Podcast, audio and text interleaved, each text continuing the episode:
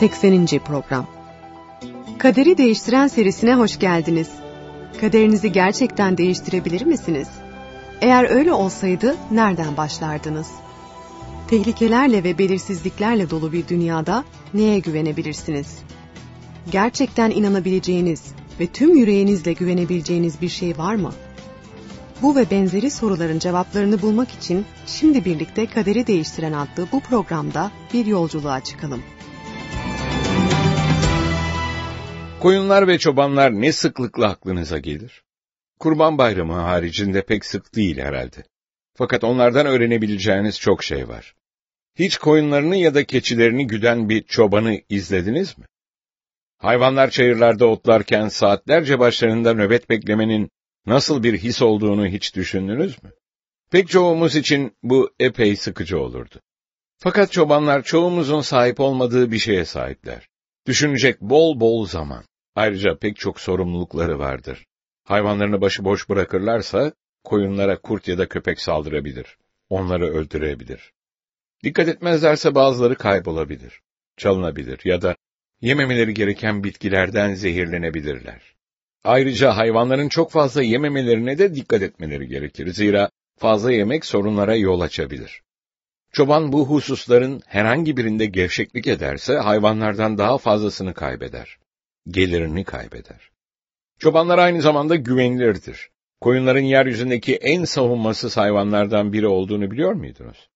Kendilerini hiçbir şekilde koruyamazlar ve kolaylıkla korkarlar. Dolayısıyla kendilerini gözetmesi için bir çobana bağımlıdırlar. Doğdukları andan itibaren çobanla bir bağ kurarlar ve yalnızca ona sadık kalırlar. En iyisi bunu bir örnekle inceleyelim. Atıl babasıyla dağlarda yürüyüşe çıkmayı çok seviyor. Her pazar günü öğleden sonra yemeklerini alıp arabaya biniyor ve kent dışına çıkıyorlar. Gidebilecekleri birkaç köy olmasına rağmen, Atıl her zaman aynı köye gitmek istiyor. Burayı seviyor çünkü köyün ardındaki dağın eteğinde büyük bir mağara var. Çoğu çocuk gibi Atıl da geniş mağaranın içine bakmayı ve tuhaf şekilli taşlarına dokunmayı seviyor. Fakat onun için daha da ilgi çekici olan köydeki koyunlar. Yıllardan beri bir köylü bu mağarayı koyunları için sığınak olarak kullanmakta. Köye her girişlerinde koyunların ağlarında olmasını umut ediyor. Çünkü onlara dokunmak istiyor. Fakat bugün koyunlar yine dağ yamacında otluyorlar. Atıl'la babası arabayı park ettikten sonra köyün ardındaki vadiden yukarı yürümeye başladılar. Güzel bir bahar günüydü. Havayı kır çiçeklerinin kokusu ve akan suyun sesi dolduruyordu. Kelebekler, kuşlar ve sincaplar ortaya çıkmışlardı. Patikada bir dönemece geldiklerinde Atıl koyunları gördü. Babası, e ne düşünüyorsun Atıl? Bugün kendini şanslı hissediyor musun diye sordu. Atıl umarım diye yanıtladı. Atıl yavaşça babasının önünden yürüdü ve koyunlara yaklaştı. Onları ürkütmemek için çabuk hareket etmemeye çalıştı ancak koyunlar bir süredir gelmekte olduğunun farkındaydılar. Yabancı ayak seslerini duymuş ve yeni yıkanmış giysilerinin kokusunu almışlardı. Daha fazla yaklaşamadan öte gitmeye başladılar. Atıl onlara doğru aceleyle giderse kaçacaklarını biliyordu. Bu yüzden onlara yumuşak konuşmaya karar verdi. Sakin olun, canınızı yakmayacağım. Ben sizin dostunuzum, diye fısıldadı. Fakat ondan uzaklaşmaya devam ettiler. Atıl bir koyun yakalamak için son bir çabayla onlara doğru koşmaya başladı. Fakat çabaları sonuçsuz kaldı. Koyunlar bir anda kaçtılar. Ah, neden her zaman kaçıyorlar, neden hiçbirini sevemiyorum diye şikayet etti. Bana bir şans bile vermiyorlar. Atıl'ın babası ise gülüyordu. Çünkü seni tanımıyorlar oğlum. Koyunlar böyledir. Sahiplerinden başka her şeyden korkarlar. Ama ben yavaş yürüyorum, sessizce konuşuyorum. Onlar da beni buraya her gidişimde görüyor. Haklısın fakat sesini tanımıyorlar. Sen onlar için bir şey yapmıyorsun. Onları beslemiyor ya da korumuyorsun. Herhalde onlara zarar vereceğini sanıyorlardır, diye yanıtladı babası. Vazgeçme, her zaman bir sonraki sefer vardır. Bakalım, öğle yemeği vaktinden önce dağın tepesine ulaşabilecek miyiz diye güldü. Bu öyküden hem koyunlar hem de çobanlar hakkında bazı önemli dersler öğrenebiliriz. Tıpkı günümüz Türkiye'sinde olduğu gibi, koyunlar ve çobanlar kadim İsrail'de de yaygın görüntülerdi. İnsanların davranışları ve Allah'la ilişkileri hakkında mükemmel mecaz meydana getirirlerdi. Hatta kutsal kitabın en büyük adamlarından bazıları çobandır. İbrahim, Yakup, Musa, ve Kral Davut bunlardan birkaçıydı. Tüm zamanların en iyi öykü anlatıcısı olan İsa, koyunların savunmasızlığıyla insanın durumu arasında canlı bir benzerlik görmüştü. İsa'nın sözlerini okurken çok dikkat edin. Yuhanna 10. bölüm, birden 6'ya kadar olan ayetleri okuyarak başlayabiliriz. Size doğrusunu söyleyeyim. Koyun ağalına kapıdan girmeyip başka yoldan giren kişi, hırsız ve hayduttur. Kapıdan girense koyunların çobanıdır. Kapıyı bekleyen ona kapıyı açar. Koyunlar çobanın sesini işitirler, o da kendi koyunlarını adlarıyla çağırır ve onları dışarı götürür. Kendi koyunlarının hepsini dışarı çıkarınca önlerinden gider. Koyunlar da onu izlerler çünkü onun sesini tanırlar. Bir yabancının peşinden gitmezler, ondan kaçarlar. Çünkü yabancıların sesini tanımazlar. İsa onlara bu örneği anlattıysa da, ne demek istediğini anlamadılar. İsa öyküsüne başlarken dört farklı karakterden söz ediyor. Koyunlar, hırsız, çoban ve kapıcı. Onun sözcük anlamıyla neden bahsettiğini anlamak kolay. Fakat asıl demek istediği örtülü. Bu örneğe sözcük anlamıyla bakarsak az önce okuduğumuz öyküyü özetlediğini görürüz. Kısacası koyunlar çobanı onu tanıdıkları için izlerler. Fakat İsa her zaman olduğu gibi daha derin bir konudan söz ediyor. Bunu kendi düşüncelerimizle anlamaya çalışmaktansa İsa'nın onun anlamını nasıl açtığını görelim. Yuhanna 10. bölüm 7'den 12'ye kadar olan ayetlerden okumaya devam edebiliriz. Bunun için İsa yine size doğrusunu söyleyeyim dedi. Ben koyunların kapısıyım. Benden önce gelenlerin hepsi hırsız ve hayduttu. Ama koyunlar onları dinlemedi. Kapı benim. Bir kimse benim aracılığımla içeri girerse kurtulur. Girer, çıkar ve otlak bulur. Hırsız ancak çalıp öldürmek ve yok etmek için gelir. Bense insanlar yaşama, bol yaşama sahip olsunlar diye geldim. Ben iyi çobanım. İyi çoban, koyunları uğruna canını verir. İşte şimdi açıkça konuşuyor. İsa şöyle dedi. Kapı benim. Peki hırsızlar ve soyguncular kim? Koyunlar kim? İsa'nın burada söylediğini gerçekten anlayabilmek için Yuhanna'nın bir önceki bölümünde neler olduğuna bakmamız gerekiyor. Dokuzuncu bölümde İsa'nın kör bir adamı iyileştirmesiyle ilgili öyküyü okuyabiliriz. Adam iyi tanınıyordu. Zira dilenciydi ve doğduğundan beri kördü. Başka zamanlarda olduğu gibi İsa bu mucizeyi bir sept gününde gerçekleştirdi. Diğer programlarda gördüğümüz gibi sept günü Yahudi halkı için çok önemliydi. Onlara Allah'ın yaratıcı olduğunu, her hafta kendilerine bir dinlenme günü verdiğini, günü aileleriyle birlikte geçirme, en önemlisi de ruhsal şeyleri düşünme fırsatı verdiğini hatırlatıyordu. Fakat İsa'nın zamanında Ferisiler Sep gününden sevinci çekip çıkarmış. Bunun yerine insan ürünü yüzlerce kural yerleştirmişlerdi. İnsanların uzun yollar yürümelerine, üzerine oturacak bir hasır taşımalarına veya toprağa tükürmelerine izin verilmiyordu. Çünkü bu şeyler çalışma sayılıyordu. Tabii ki tarlalarınızı sürmek ve sulamak çalışmadır. Ama toprağa tükürmek, buna çalışma demek için çok zorlamamız gerekir. Firisiler her ne kadar sevk gününün kutsallığını koruduklarını düşünseler de, eylemleri daha ziyade halkı kontrol altında tutmayı amaçladıklarını gösteriyordu. Böylece İsa'nın sept günü kör bir adamı iyileştirdiğini duyduklarında çileden çıktılar. O çalışmakla kalmıyor bir de kurallarını hiçe sayıyordu. İsa'nın zamanındaki din önderlerinin İsa sept günü kör bir adamı iyileştirdi diye öfkelendiklerini düşünmek çok anlamsız. O dünya tarihinde hiçbir zaman yapılmamış bir mucize gerçekleştirmişti. O bir insanın kaderini gerçek anlamda geri çevirmişti. Fakat onların gözleri kıskançlıkla kör olduğundan bu mucizenin ihtişamını göremiyorlardı. İnsanların kendilerinden çok İsa'yı dinleyecek olmalarından endişe ediyorlardı. Kısacası İsa'nın kendi güçlerini ve konumlarını baltaladığından endişe ediyorlardı. İsa'nın söylediklerini işte bu bağlamda daha iyi anlayabiliriz. 7'den 12'ye kadar olan ayetlerde İsa kendisinin hem koyun ağalının kapısı hem de iyi çoban olduğunu söyledi. Hırsızlar kapıdan yani İsa'dan geçmeden koyunları etkilemek, almak ya da gütmek isteyenlerdir. Onun zamanında hırsızlar İsa'nın mucizelerini mesajını ve kimliğini tanımayı reddeden Ferisiler ve Sadukilerdi. Başka bir yerde İsa hırsızın şeytanın kendisi olduğunu söyledi. Koyunlar kimdir? Koyunlar Allah'ın halkıdır. Çobanın, kapının, üç işlevine dikkat ettiniz mi? Birincisi kapı kurtuluşa giden bir yol sağlamaktadır. İkincisi çoban koyunları gözetir ve onlara bol yaşam verir. Üçüncü işlev bize onun bunu nasıl yaptığını gösterir. O koyunlar için canını verir. Daha önceki programlarımızdan anlaşıldığı üzere İsa söylediklerini insanların anlamalarını gerçekten istiyor. Aynı şeyleri tekrar tekrar söyleyerek bunlardaki gerçeklerin önemli ve geçerliliğini vurguluyor. İsa iyi çobandır ve kapıdır. Güvende olmak ve kurtulmak istiyorsak ondan geçmeliyiz. 12. ve 13. ayetleri okuyalım. Koyunların çobanı ve sahibi olmayan ücretli adam, kurdun geldiğini görünce koyunları bırakıp kaçar. Kurt da onları kapar ve dağıtır. Adam kaçar. Çünkü ücretlidir ve koyunlar için kaygı duymaz.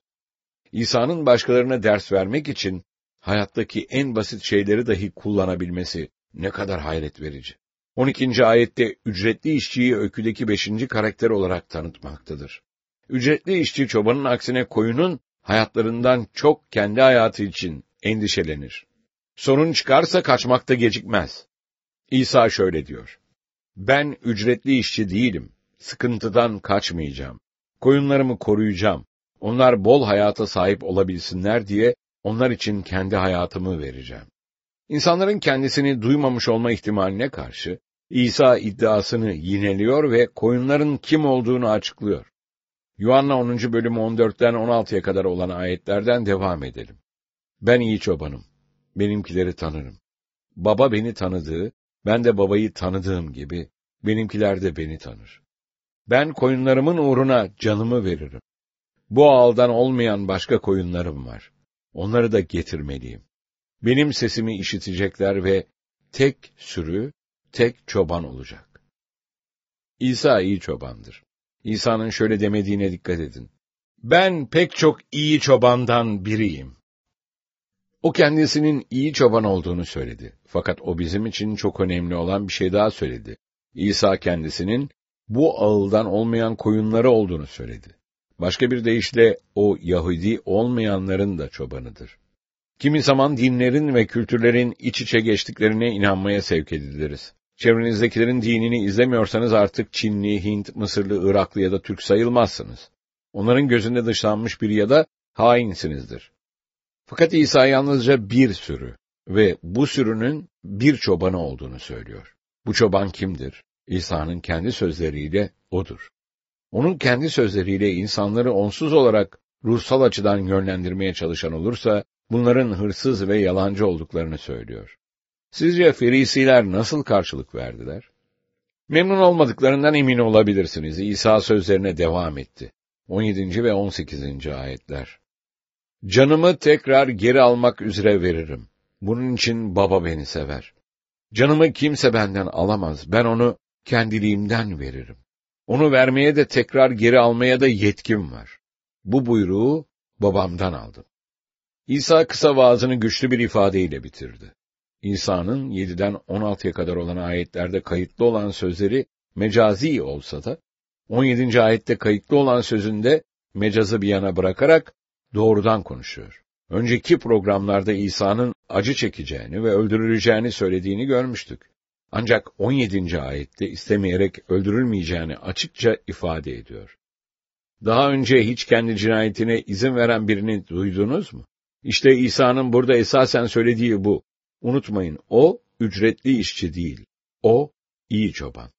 Tıpkı çobanın koyunları korumak için canını vereceği gibi, o da bizim yaşayabilmemiz için kendi hayatını vermeye hazırdır. Bazı kişiler peygamberlere haksızlık edilemeyeceğini, zarar verilemeyeceğini veya öldürülemeyeceklerini söylüyorlar. Onlara göre Allah kendi peygamberlerinden birinin başına kötü şeyler gelmesine izin vermezdi. Ancak eski antlaşmada tam aksini görüyoruz. Aslında bir peygamberin güvenli ve rahat bir hayat yaşamış olması çok nadirdi. Daniel bir aslan çukuruna atılmıştı. Yusuf bir kuyuya atılmıştı. Ayrıca vaftizci Yahya hapse atılmış, başı kesilmişti. İlan ettikleri bildiriler, pek çok önderin ve halkın büyük kısmının duymak istediği sözler değildi. Bu anlamda İsa'nın deneyimi diğer peygamberlere benziyordu. Fakat o aynı zamanda kendisinin diğer peygamberlerden nasıl farklı olduğunu da gösterdi. Onun iddiaları cesur ve sarsıcıydı. Başka hiçbir peygamber Allah'ın oğlu, yaşam ekmeği, Allah'ın sözü ya da iyi çoban olduğunu ileri sürmemişti. Ki bu iddiaların tümü, Allah İsa'nın mucizelerinin gerçekleşmesine izin verdiği zaman, onun tarafından onaylanmış oldu. Ferisilerin, Sadukilerin ve dindar Yahudilerin kafalarını karıştıran ve kızdıran da bu tür ifadelerdi. Peygamberlik sözlerini okumuşlardı ve yüzlerce yıldır Mesih'in gelmesini bekliyorlardı. Ancak bu bekledikleri türden bir Mesih değildi. Yuhanna 10. bölüm 19'dan 21'e kadar olan ayetleri okuyarak bitirelim. Bu sözlerden dolayı Yahudiler arasında yine ayrılık doğdu. Birçoğu, onu cin çarpmış, delidir. Niçin onu dinliyorsunuz diyordu. Başkaları ise, bunlar cin çarpmış bir adamın sözleri değil dediler. Cin körlerin gözlerini açabilir mi? Bir baba oğlunun son zamanlardaki faaliyetlerinden ötürü çok endişeleniyordu. Yeni bir arkadaş grubuyla takılmaya başlamıştı. Gece geç saatlerde dışarı çıkıyor, bazen ertesi güne kadar eve gelmiyordu. Okuldan çok eğlenmeye meraklı gibiydi. Notları da düşmeye başlamıştı. Bir gün oğluyla konuştu. Oğlum, ne oluyor? Eski arkadaşlarına takılmıyorsun. Notların düşüyor ve sürekli yorgun görünüyorsun. İyi misin? Doktora gidelim mi? Her şey yolunda baba. Doktora gitmeme gerek yok diye yanıtladı oğlu. Endişeleniyorum oğlum. Yine arkadaşlarının gerçekten arkadaş olduklarını sanmıyorum. Hiçbir zaman ziyarete gelmiyorlar. Onları tanımıyorum bile. Dışarı çıktığınız zaman ne yapıyorsunuz? Sadece geziyoruz, film izliyoruz ve bilgisayarda vakit öldürüyoruz. Oğlum, hayatta göründükleri gibi olmayan insanlarla karşılaşırsın. Nazik, sadık ve dürüst gibi görünebilirler. Ancak gerçekte öyle değildirler. Yalnızca kendilerini düşünürler. Bir sorun olduğunda bir anda sana sırtlarını döner ve yalnız başına bırakırlar. Onlara güvenemezsin. Sanırım bu yeni arkadaşların böyle. Seni iyi yönde etkiliyor gibi görünmüyorlar. Sanırım onlar koyun postu giyinmiş kurtlar. Dikkatli ol. İsa çoban kisvesi giyinmiş bir hırsız değildi. O, koyun postu giyinmiş bir kurt değildi. Onun hayatı, işleri ve sözleri kendisinin olduğunu belirttiği kişi olduğuna tanıklık etmektedir. O bizim daha bol hayata sahip olabilmemiz için kendi hayatını vermeye gönüllü olan iyi çobandır. Şimdiye dek dinlediğiniz ses onun sesiydi. Onu duyuyorsunuz, tanıyorsunuz ve izlemektesiniz.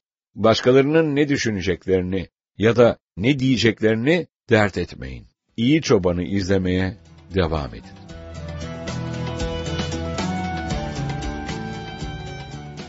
Tartışma soruları 1. İsa kendisinin iyi çoban olduğunu söylediğinde bu sizin için ne anlam ifade ediyor? 2. Sizce İsa neden sürekli olarak ölümüne atıfta bulunuyor? 3. İsa'yı izleyenlere Mesih'in öğrencileri deniliyor. Size göre bir Türk'ün İsa'nın izleyicisi olması uygun mudur? Neden ya da neden değil?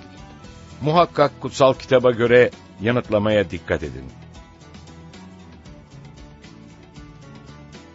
4. Bazı eski Türk oymaklarının İsa'nın izleyicisi olduklarını, bazılarının ise halen şamanist olduklarını biliyor muydunuz? Bu bizim için ne anlama geliyor?